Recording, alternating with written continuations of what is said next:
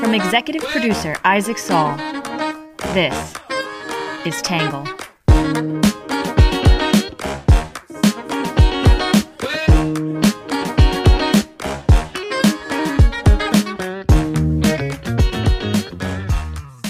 Good morning, good afternoon, and good evening, and welcome to the Tangle Podcast, the place where you get views from across the political spectrum, some independent thinking without all that hysterical nonsense you find everywhere else. I'm your host, Isaac Saul, and on today's episode, we are doing a bit of a reader mailbag. I've got a lot of reader questions stuck in the backlog, and I decided today I'm going to clear the deck. I'm going to answer a bunch of those questions in our newsletter. I also have a special offer for you, my podcast listeners. Uh, I often at the end of the show will ask you to subscribe to the newsletter, subscribe to our work. That's because aside from the ads we run in the podcast, which honestly don't make a lot of money, um, we we only make money off subscribers, off of you, off supporters. So today I'm trying a little experiment. I'm going to do this for 24 hours. I'm launching a special subscription offer for podcast listeners only. You're the only people who are going to hear this because you're listening to the podcast. But right now, if you go to readtangle.com slash podcast, you will be able to get a 20% discount on our subscription if you sign up for the year. Uh, this is basically just a way to incentivize you to see how many podcast listeners are out there who would subscribe to support our work. A quick reminder the subscription gets you a number one, Friday editions of the newsletter, which only go out to people who are subscribers. So, for example, tomorrow I'm publishing a piece called Journalistic Malpractice at the New York Times. That's my little teaser. That will just go out to paying subscribers. But on top of that, you're really just supporting our work the podcast, the newsletter, uh, Trevor, who edits this podcast, all the interns, the part time employees who help make Tangle happen. All of that is supported by subscriptions. You get some special offers from our partners. You get things like updates on the business every quarter. I send out an email to subscribers telling them, you know, how this is going. So, exclusive content, opportunities to shape the future of Tangle, all that good stuff. You get it when you subscribe. So, I'd really appreciate if you did it. Again, readtangle.com slash podcast. You can get 20% off a subscription. That means it's just $40 to subscribe for the year. That is like less than a dollar a day. It's like 40, 70 cents a day or something. I don't know, but it's cheap. It's really cheap. So you should do it. Readtangle.com slash podcast. All right, we're going to jump into today's edition, uh, today's mailbag edition, by starting off with some quick hits.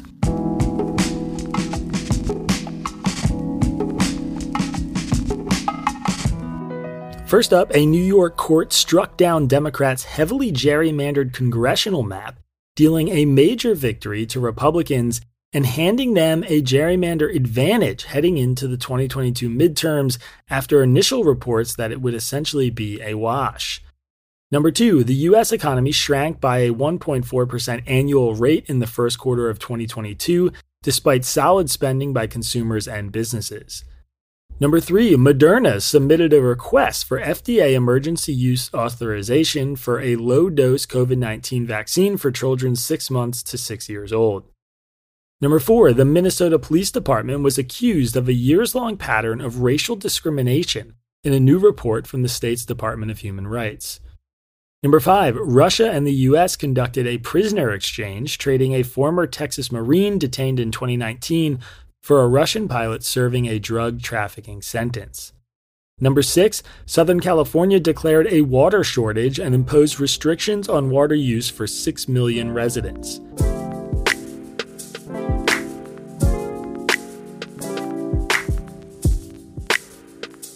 All right, that is it for our quick hits. That brings us to today's main topic, which is our reader mailbag. A lot of stuff to cover. Like I said a little bit at the top, every day we try to answer one reader question in the podcast and the newsletter. But, you know, over time, they just add up. We get questions every day. So there's always a backlog. Every couple months, I try and do this, just a straight reader mailbag edition where I clear the deck, get some of those questions answered. I know there's a ton of really important stuff to cover out there right now, like Biden potentially canceling all student debt or the Supreme Court case on prayer in school. We're going to get to them next week, I promise. But today we're going to jump in with this reader mailbag. All right, first up, this is a question from Ryan in Hackensack, New Jersey. He said, I've been seeing a lot of reports from conservative outlets that yesterday, on April 27th, a lot of conservative accounts gained a tremendous amount of followers, and some high profile liberal accounts lost a lot of followers. Basically, the indication is that Twitter altered its algorithms in advance of Elon taking over, confirming the suspicion that conservative accounts are suppressed by current algorithms and left leaning accounts are pumped up. Can you confirm if this is true? Uh, no, I can't confirm that is true. According to Twitter, that behavior is actually all organic. Now, uh, there's reason to maybe question this. I, I think there's reason to believe Twitter. Um, I don't think there were any algorithmic changes. Those wouldn't have happened that quickly. Twitter also said it had locked all software updates for fear its engineers may revolt against Musk. More importantly, though, Every news channel in the world covered Musk buying Twitter, so it's not a real surprise to see a huge influx of users. And Musk actually agrees with this assessment. This is how he responded to the news and what he said he thought the cause was. There were also several campaigns to leave Twitter in some smaller factions of the left, so it's no surprise to hear that some people have quit Twitter. I think the organic argument's actually pretty convincing. Relatedly, I don't think we'd see follower changes if the algorithm changed. If the algorithm changed, you'd see engagement changes. You'd see, you know, certain posts being suppressed or growing faster than they would otherwise. You wouldn't see accounts gaining and losing followers. That being said, not everyone believes that story. Some people like you have suggested there's something shady going on where conservative accounts are ballooning uh, other people have suggested that there was a big influx of bots, bot accounts, but that doesn't explain why someone like Barack Obama lost 300,000 followers. If, you know, the bots were coming in, it would just inflate everybody's numbers, not just conservatives. So I buy it. I think a bunch of people quit Twitter because they hate Elon, and most of those people are on the left. And I think a bunch of conservatives probably came back to Twitter and reactivated their account because they kind of like Elon or they think he might be restoring some kind of free speech to Twitter. All right, next up is a question from Nick in Minneapolis, Minnesota. Nick said, Why is Election Day not a national holiday? So, the timing of Election Day is kind of one of those hilariously dated and bizarre things we still hold on to. Until 1845, elections could be held anytime in this 34 day window, but as communication improved, concerns rose that early results would influence later voting and thus the final count. So Congress passed a law to make Election Day the second Tuesday in November. This was essentially a way to acquiesce to farmers across the country since we were mostly an agricultural society. The idea was that farmers went to church on Sunday and the market on Wednesday, so Tuesday would give them time to make a trip to the polls and back without interrupting their lives too much. Obviously, now Tuesdays are pretty inconvenient for most of us. Being too busy or having work is one of the top reasons people cite for not voting, but switching to Sunday or Saturday would be tough for devout Christians or Jews who have those days off for the Sabbath. Several bills have proposed solving this dilemma by making Election Day a national holiday, but they've been resisted, mostly by Republicans in Congress. The reasons are kind of twofold. One, tradition, as weird as it is, we hold on to that kind of stuff in America. It's just like Tuesday's election day, and that's how it is, and we're not going to change it. Um, number two is money. Another national holiday would actually be a economic hit. You know, we lose money on those national holidays because a bunch of places are closed the country, the GDP as a whole. So that matters to a lot of people. Um, I also think, you know, if you ask liberals, they would say Republicans don't want to see increased voter turnout. My view on that is I'm not totally sold. I think this could go very well or very badly for Republicans, depending on what race you're talking about and where it is in the country. I think high turnout has positive impacts for Democrats or Republicans specific to the race. Uh, others have argued more simply that instead of a national holiday, we should just spread the voting out over days or months. We shouldn't have an election day. We should have like election week. That's the real solution. And, you know, rather than clearing one day for voting, we just make voting available for like a whole week. Um, for whatever it's worth, I would support an election day as a national holiday, even if we just made Veterans Day election day. So would 65% of Americans. It's a very popular idea. I just want to make sure we have options to vote on the weeks around that day as well, because I think it's a good point that, you know, just because it's a national holiday still doesn't mean it's going to be a convenient day for everybody. All right, next up is a question from an anonymous reader in California. They asked Have Republicans proposed any concrete solutions to deal with inflation? have Democrats. So Tangle has covered this a little bit before. Democrats' biggest push has been for a gas tax holiday. Biden is obviously trying to address the price of fuel by releasing stocks from our strategic reserve, which appears to be having some positive effects. He has also suggested that his Build Back Better plan would reduce inflation, repeatedly citing a group of Nobel laureate economists who agree. Most agree that the proposal would be effective long term to fight inflation, but not short term and could have a bunch of other consequences, you know, outside of inflation. There is a piece in Business Insider that compares the Democratic and Republican solutions. They sort of cite Republicans' major proposal as being a strict cap on uh, all future spending, like the Build Back Better plan. Basically, no more government money, which is juicing inflation. Um, a lot of people also think this probably would not have any impact in the short term, but maybe in the long term could be positive. To be frank, Republicans don't have a totally unified message on how they would solve inflation, which is a positive of being a minority party. You know, you don't have to agree on a good idea because you don't really have the power to implement that idea, but that doesn't mean they don't have a lot of legit ideas that are out there. Various senators have floated energy related ideas like boosting domestic energy production. Some have called for ending all COVID 19 restrictions, which they say would resolve the supply chain issues and some of the labor shortage issues. Others have floated temporary elimination of shipping and trucking regulations. I think all of these ideas have merit in their own way. The supply chain is obviously a big part of why we're seeing inflation. But like anything, they probably also come with some unintended consequences. NBC News had a good roundup of some of the ideas out there, and there's a link to it in the newsletter today. All right, next up is a question from AS in Eugene, Oregon. They asked if inflation is being driven partially by lack of workers and unemployment is low, why are we not increasing the immigration of individuals to fill those open positions? This seems particularly relevant for service roles like retail, maintenance, and childcare, and semi skilled home health elder care that may have shorter training requirements. Okay, so there are a lot of people on the left who are asking this question. Brookings did an entire piece calling for Biden to, quote, tear down those walls and let immigrants take jobs in high demand. As the author of that piece, Dany Bahar, argued, if there was any time in modern history of the United States to promote a flexibilization of its migration policies, it is now. It is the most efficient and easiest way to offer a smart solution to the unprecedented tightness in U.S. labor markets. Uh, he notes that port workers and truck drivers are in huge need, could help address inflation, and require a lot of skills that migrant laborers have. Key to that piece, though, is this kind of supposition that we can or should suspend certain immigration rules to bring in workers in mass.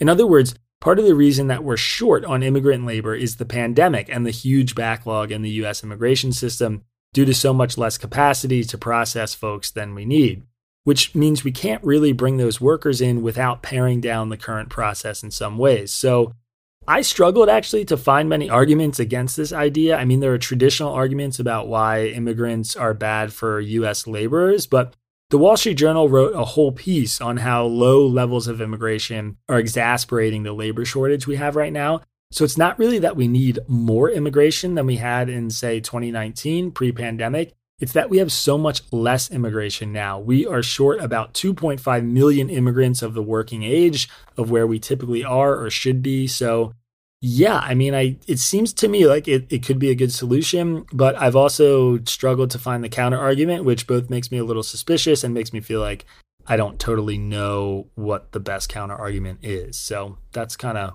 my take where I land on it. Uh, next up is another anonymous reader, this one from Affton, Missouri. They asked the new Amazon warehouse union, you said, is pushing for a $30 minimum wage. I understand this is a negotiating tactic rather than a final amount, but as a New Yorker, I was hoping you could answer this question for a Westerner. Is this reasonable? I know the cost of living in NYC is astronomical, but here a good middle class yearly contract comes out to maybe $25 an hour. A good unskilled warehouse job would be maybe $16 an hour. Okay, so it's really hard to say. I mean, such a massive expansion of the minimum wage has really not been tried in a lot of places, but I think there's reason to believe it's actually in the ballpark for what Amazon should pay. And, and specific to this kind of work, which is essentially like hard labor, The, the living wage calculator from MIT says $22 is living wage for one adult and no children in the New York state. So I imagine the city is a bit higher than that. Indeed lists the average warehouse worker in Staten Island making about $17 an hour. On a personal note, my first job in New York City paid me $40,000 per year. I lived in a six bedroom, one bathroom apartment, which is basically a hostel in Harlem where I was paying $600 a month in rent and also paying off my student loans. So in this city, I was dead broke, and I lived like that for my first year here. I left that job for a huge pay bump, and my second gig was about $60,000 per year, and that was pretty much what I lived on for most of my time in New York. The difference was remarkable. I mean, I was able to breathe. I could get laundry done once every two weeks. I paid off my loans in a few years. I could have a couple of beers and go out and, you know, do all this stuff without overdrawing my account. Still, all that required me living in a six bedroom apartment and paying, you know, six or seven hundred dollars in rent. So thirty dollars an hour comes out to about fifty eight thousand five hundred dollars. So just shy of that second salary that I made.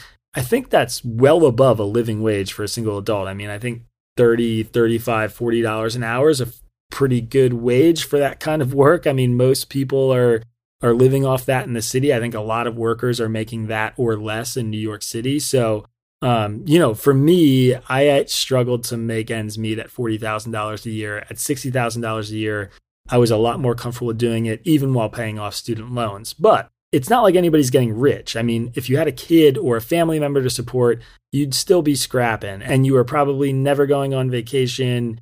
You probably could not afford any serious emergency. I mean, Amazon, I think maybe could afford this, which is part of the reason why I think maybe they should do it. It's a little bit harder. Any other company, I don't really know. You're probably going to see a lot of layoffs if they get their rate. So it's definitely above a living wage to me. I think it's a fairly decent wage. Uh, but yeah, I it's like really hard for me to say. I guess it depends what your standard is and what you think the standard of living should be. All right, next question. Jennifer from Fredericksburg, Virginia said, What would happen if we had an open door policy where anyone could come in and get paid legally for jobs? That way, immigrants could pay the taxes to support the country and just not vote until they are citizens? What are your thoughts? Would the influx be too many people to handle? Um, okay, I haven't really ever considered this before, both because I find the idea a little bit absurd and supremely unlikely. Open borders, quote unquote, is kind of like a colloquial way of saying high levels of immigration, but we've never really seen open borders. It's hard to get into the US legally or illegally. However, there is apparently an entire book written by a libertarian that imagines a world where immigration is unlimited in every country. It is called Open Borders The Science and Ethics of Immigration. Maybe you want to check it out. I have not read it. I did read some summaries of the arguments about it, and apparently the author, Bryan Caplan, basically reframes immigrants as generators of wealth rather than low skilled workers who are going to use up social services and alter public culture, which is the way they're framed right now. That's the crux of his piece. Uh, this is a quote from the New Yorker that wrote about the book. Says the basic principle of his claim is that workers in poor countries are underutilized. How productive would you be in Haiti? Caplan asks.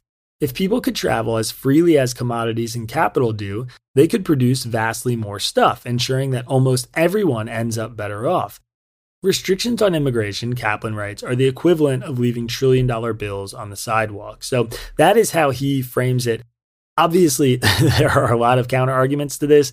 The common ones from the right, I think, are typically security based, like you can't just let people into the country indiscriminately. Economy based, you know, workers willing to work for cheap will take jobs from Americans without college degrees, while High skilled laborers will take jobs from more educated Americans. There's obviously a cultural debate. I mean, we see it all across the world. Anytime there's super high rates of immigration, there's a lot of social tension, cultural upheaval. Those things do happen, however, we like it or not. I mean, I happen to be a pretty pro immigrant person, but, um, you know, that's just history. Even many immigrants argue against open borders on the grounds that immigration is a privilege, not a right or a constitutional mandate. Uh, and there's also a left wing argument for this. I mean, Angela Nagle wrote a really interesting article that's the left's case against open borders. And she centers her argument on labor politics, saying high levels of immigration threaten liberal policies like public health care, a federal jobs guarantee, and affordable education for all. basically saying, you know, none of those things are possible if we have a ton of immigrants in the country because there's just more people to cover. Um, Nagle explains that open borders is really a rallying cry of the business and free market right who want cheap labor, yet somehow the left has become the face of that idea. So that's another perspective on the argument. Next up, this is from a reader in Rochester, New York, who says, Can you explain more on Judge Ketanji Brown Jackson's record on sentencing for child pornography? I've heard and read that she has sentenced far less than what prosecutors recommended in several cases, and if that's true, it's concerning to me, but it doesn't seem to concern many others. Can you explain? Yeah, we covered this during the hearings. Uh, we actually wrote a good deal about it, so you can go find the link to that in the newsletter today. But the general thrust of it is that framing it this way is kind of dishonest. You don't just take what the prosecutors tell you to do that it's kind of like saying the defendant asked for no jail time, but the judge didn't listen. It just doesn't make sense. The whole point of the judge is to take what the prosecutors say, take what the defense says, you know, make a decision. Anyway, when analyzing how a judge sentences someone, the most appropriate thing to do is probably compare the sentences not to the prosecutors or sentencing guidelines, even, but the probation office's recommendations. This is an arm of the court that sort of advises a judge how they should handle a case like this.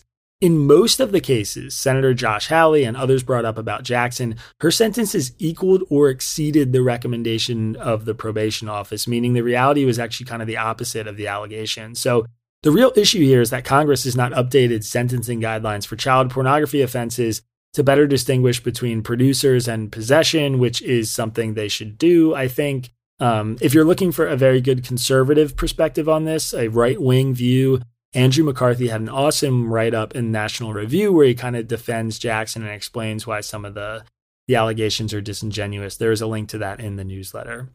Okay, next one. This was the hardest question to answer that I got. Uh, this comes from an anonymous reader in Portland, Oregon.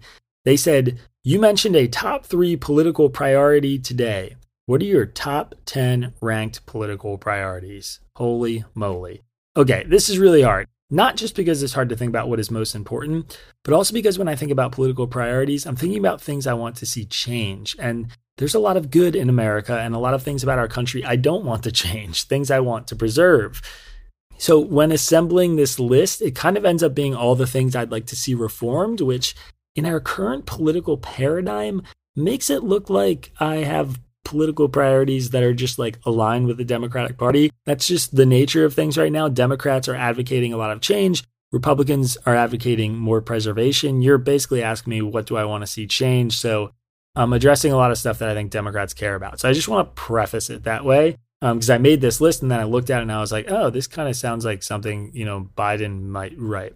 Anyway, here's my list. Number one, reducing the cost of healthcare. The price of healthcare in America is egregiously expensive. I had skin cancer when I was 23.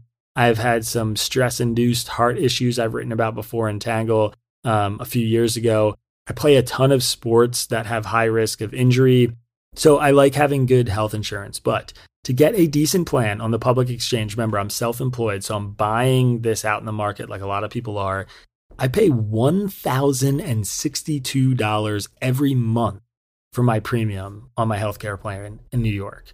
$1,062. It is bananas. Okay. That's like a huge chunk of my income. The insurance still isn't even that good, especially compared to the employer provided insurance I had a couple years ago. So, yeah, we have to do something about that. It's totally broken. Um, number two, expansive immigration reform. I've written about this a lot. Everyone wants this. This is not a left or right thing my perspective is that one of the things we really need to do is we need to have more judges on the border to process asylum seekers and migrants who are fleeing north through Mexico. We also need to continue to fund border security. We need to give DACA recipients clarity about their status. We need to beef up staffing to address legal immigration where there are huge backlogs. Something akin to a complete overhaul is probably necessary. Becoming a citizen or even getting a visa to come to the US and work is very difficult right now. And in some ways, that's good. It should be, but it shouldn't be unnecessarily difficult and it shouldn't be inefficient. And it is both of those things right now. Basically, everything about our immigration system is dysfunctional. Everyone in Congress on both sides knows it, they agree on it. We need to do something about it. Okay. Number three, prison reform. I've said this in the past. My most extreme political view is that locking people in eight by eight foot cages is not rational or effective, and it's not a good way to deliver justice or rehabilitate someone. I understand we cannot release every prisoner in America tomorrow. That's not what I'm advocating. But I do think we need to change what kinds of offenses land you in prison and also what conditions are like when you get there. So I would love to see major federal prison reform because that would probably eventually lead to reform at the state level, which is really important. Number four, election reform. Yeah, I support open primaries. I think I am convinced that we should have term limits in Congress. Nick Tomboulides came on the podcast and uh, he handed it to me. He, he made a very good argument that I have trouble beating back. So I think I agree with him. I'm lukewarm on things like ranked choice voting. I tried it in New York City. I wasn't crazy about it, but paired with open primaries, it could be a great reform we need changes. Our election system is bizarrely dysfunctional and it should not be a simple two party system. Should not be picking the lesser of two evils. I think there's a lot of room for improvement there. Number five, reduce inflation. Um, this is the only issue that appeared in the last year or so for me. Go figure. It's probably the job of the Fed, you know, so I don't know how political, quote unquote, that priority is, but so many of our economic metrics are strong right now low unemployment, wage growth, et cetera. This is the thing sinking our progress. It's inflation. It's crushing workers, crushing middle class families, crushing lower class Americans more than anyone. I'd be all hands on deck to beef up things like the supply chain as the Fed makes its moves to address it. But yeah, this would be like a top political priority for me. Number six, addressing addiction. Drug and alcohol abuse are a massive public cost. They're destroying entire family units. They're destroying towns, rural, suburban, cities. It doesn't matter where. Everywhere I've ever lived, addiction has been an issue in the community I'm in from the time I grew up to living in Brooklyn to being in Pittsburgh, Western PA, suburban PA. It's awful everywhere. Um, we need like a national movement to to address this. It got worse during the pandemic. It's really, really sad. It's horrifying. It's fairly unique to the United States it is a big, big problem. Number seven, reducing childcare costs. Okay, this is another one that, you know, bipartisan in my opinion. Um, we need to be having more babies. A lot of people seem to agree on that. I've written about it in the past. I'm not personally totally sold on that, but a lot of Republicans and Democrats feel that way. And they also agree that one of the top barriers to Americans having more kids is the cost of children itself. Um, I think there are a lot of clever ways we can do something about this. I thought the child tax credit was a good policy. I'd love to see it come back reducing childcare costs. America's kids should not be in poverty. It's a it's a shame, a stain on our, our country. Number eight, compete with China. This is a very conservative one on renewables, on manufacturing, on military, on everything. Uh, working with China suits our needs too, but we need to make ourselves as independent from them as possible. We've learned in this war in Ukraine that having a reliance on Russia for a bunch of things is a really dangerous and politically vulnerable place to be in. The same is true of China, but like 10x doubly so, way more. We rely far too much on them for just about everything. There's some legislation percolating right now that I'm enthusiastic about to address this, but that's definitely up there.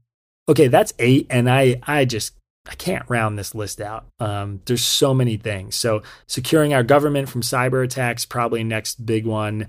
Uh, military type investment. That that's that's what that would be. The infrastructure bill has a lot of potential. I want to see the funds get used for roads and bridges, but also rural broadband is huge for me. The internet is the economy now. We need to finish bringing our country online. I am currently hoping, trying to build a house out in West Texas in the middle of nowhere. And uh, yeah, it's really hard. You know, you need water and you need internet and you need power. And there are a lot of places in our country where that's a lot harder to get than you might imagine. Um, climate change is the big one I didn't touch on. So, climate change and environmental issues are really important to me. I'm honestly not sure how much more the government can do about the former. I mean, I think there are all sorts of ways the government can regulate more climate friendly policies into fruition, but we need innovation on carbon capture. We need battery storage to go to the next level. We need to enforce the emission and pollution standards already on the books. We need to figure out how to make renewable energy more renewable more than a government mandate, we need a collective societal commitment to be more conscious about our environment and love our environment and probably use less than we use. Preserving our parks and natural lands is great, and we're actually pretty good at that from a government perspective, so we should keep that up. But um, yeah, I'm just sort of like, I'm sort of of two minds about the climate change thing. I mean, I think there's stuff the government can do. I also think the government is not the best solution. I think it's us. I think it's the private sector taking things into their own hands. So that's that. Super tough question to answer. Great question. Thank you. Really hard. Stumped me. Um, I probably spent more time on that than I'd like to admit.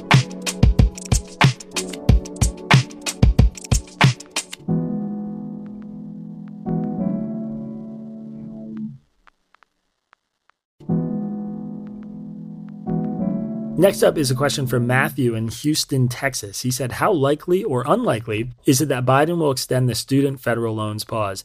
If you had asked me this three months ago, I would have said an extension of the pause was likely, but cancellation was unlikely.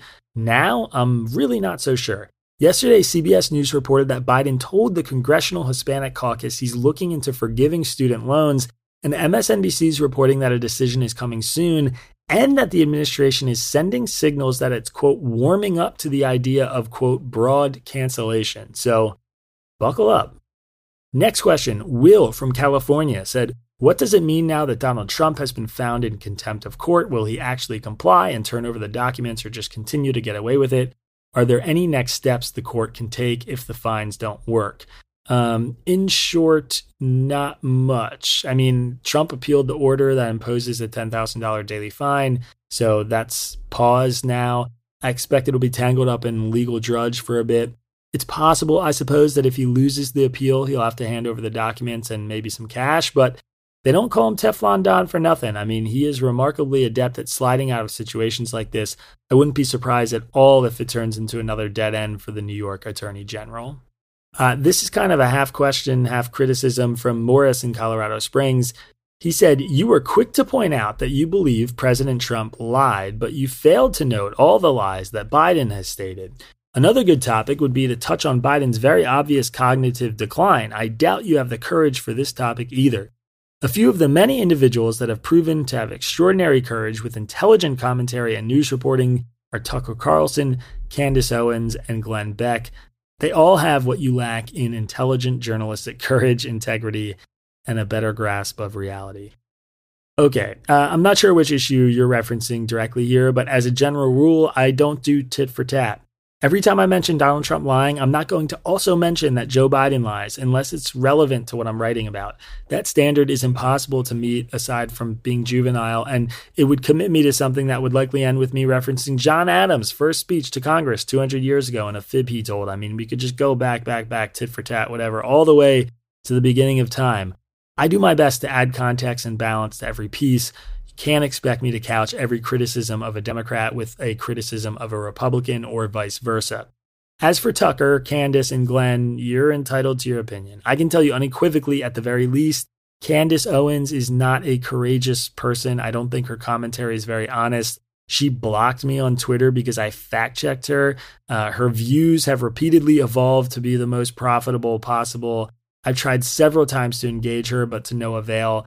I think she posts a lot of very misleading arguments and half truths, and I actually don't think she is an honest broker. I think she's kind of a dishonest person. So, finally, in response to your parenthetical quote, another good topic would be to touch on Biden's obvious cognitive decline. I doubt you have the courage for this topic either.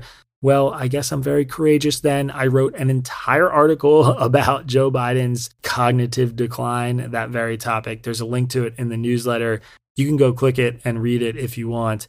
I hope you keep reading Tangle, Morris. I think there's a lot more here for you than you might think.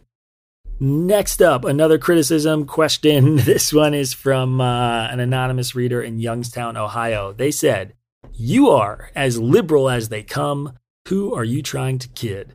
Okay, so I suppose I'm going to have to do this for the rest of my life as long as I'm writing Tangle, but I'm not going to stop doing it because I think it's really important. I'm not trying to kid anyone. I've said it before and I will say it a million more times since there are always new readers to tangle.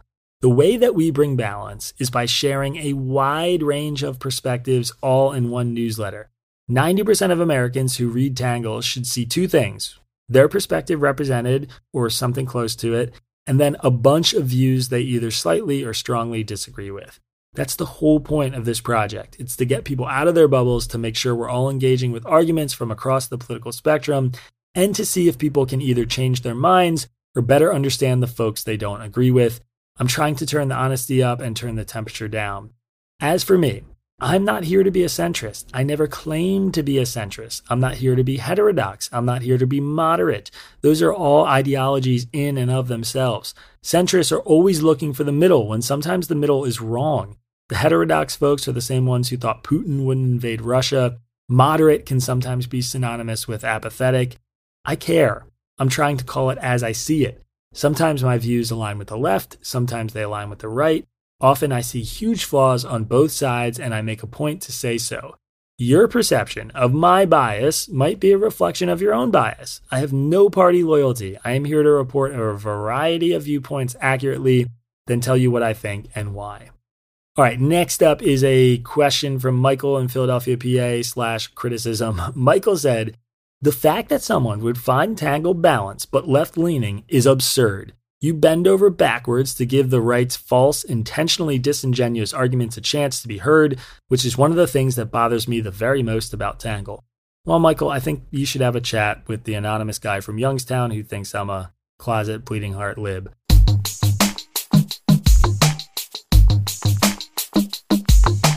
All right, everybody, that is it for today's reader mailbag. I hope you appreciated it. Again, tomorrow, if you want to get our Friday edition titled Journalistic Malpractice at the New York Times, you need to subscribe, and we are giving you, my dear podcast listeners, a special offer 20% off our subscription for the next 24 hours only. Readtangle.com slash podcast. You can go subscribe and do that right now. Before we go, last but not least, our Have a Nice Day section. At the start of the pandemic, just 12% of low income students and 20% of all kids in Oakland School District had devices at home and a strong internet connection. This was a major barrier for remote learning and one the community tried to address. Now, two years later, Oakland has connected 98% of the students in the district, handing over close to 36,000 laptops and more than 11,000 hotspots to low income public school students the partnership has been dubbed Oakland Undivided and is becoming a model for districts across the country. Good, Good, Good has the story. There's a link to it in today's newsletter. All right, everybody, that is it for the pod. It was an extra long one, the mailbag today. We appreciate you tuning in. Don't forget, readtangle.com slash podcast to get your special Tangle subscription for the next 24 hours only. And uh, if not, then fine, whatever. I'll see you Monday. Peace. Our newsletter is written by Isaac Saul, edited by Bailey Saul, Sean Brady, Ari Weitzman, and produced in conjunction with Tangle's social media manager, Magdalena Bokova, who also helped create our logo. The podcast is edited by Trevor Eichhorn, and music for the podcast was produced by Diet75. For more from Tangle, subscribe to our newsletter or check out our content archives at www.readtangle.com.